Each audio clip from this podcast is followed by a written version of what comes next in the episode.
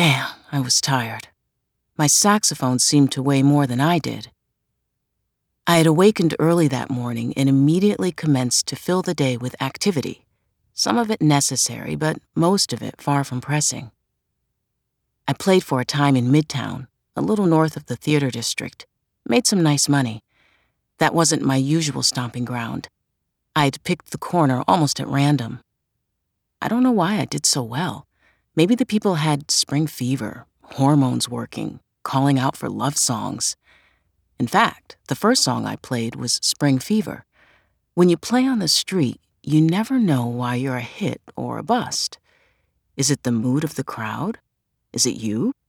Is it the time of day or the time of year? Anyway, you do the gig and put your money in your belt and move on. Next, I power walked up to Riverside Park and played there for a while. Did my two hours volunteer work at the soup kitchen on Amsterdam bought coffee beans at Zabar's, took the IRT downtown, bought a new reed for the sax on Bleecker Street, picked up some paint samples at the hardware store, then played again on Lower Park Avenue, closer to my own neighborhood. Makes me sound like a real flamer, doesn't it? A go getter, a busy bee. Not true. I'm lazy as hell. What I was doing was trying to outrun my thoughts. That's what all that busy work was about. Over dinner the previous night, the BF, the shithead's name is Griffin, had announced number one, he wouldn't be spending the night at my place because he had other plans, and number two, he had other plans. Period. I should have known something was up when he said to meet him at the little Belgian cafe I like in the village, the other side of town from my place. He hated the food there, but it was convenient for his subway ride home. This kind of thing has happened to me before. The relationship is at some critical point, or maybe not. Maybe it's simply that a certain amount of time has passed and I'm reevaluating it. I meet his family. Mom wants to know if this is the real thing. I'm asking myself constantly is the sex really that good?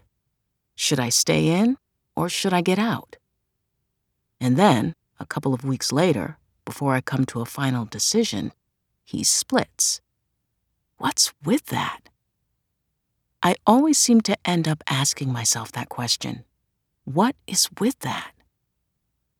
I didn't spend the night crying or anything.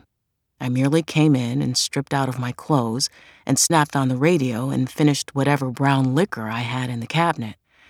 Temper tantrum aside, breaking the porcelain planter in the living room window had been more of an accident than anything else. Sleep was a long time coming, but when I awoke in the morning, I just started moving like this manic. Now I was exhausted. I packed up my sacks and started the short walk to my apartment near Gramercy Park. Our homeless guy was back. It had been so long since anybody had seen him on the block we all figured he was dead. But here he was again, in a neck brace, evil as ever, begging for dollars and cussing at anybody with the nerve to give him coins. Why don't you comb your hair? he called after me when I stuffed a single into his cup. I made a quick run to the supermarket and then into the benighted little corner liquor store where a white wine from Chile is the high end stuff. I had poured myself a glass, turned on the radio, and read through the mail before I remembered to check the answering machine. Nanette, it's me. About tonight. You're still coming over to eat, aren't you? Because I've got something to tell you. It's. I'm. Well, I'll tell you when you get here. I'm going out now to pick us up some food at Penzler's. You still eat pork, don't you, baby? Mom. Oh, shit. I had forgotten. Two weeks ago, I had said maybe we'd have dinner.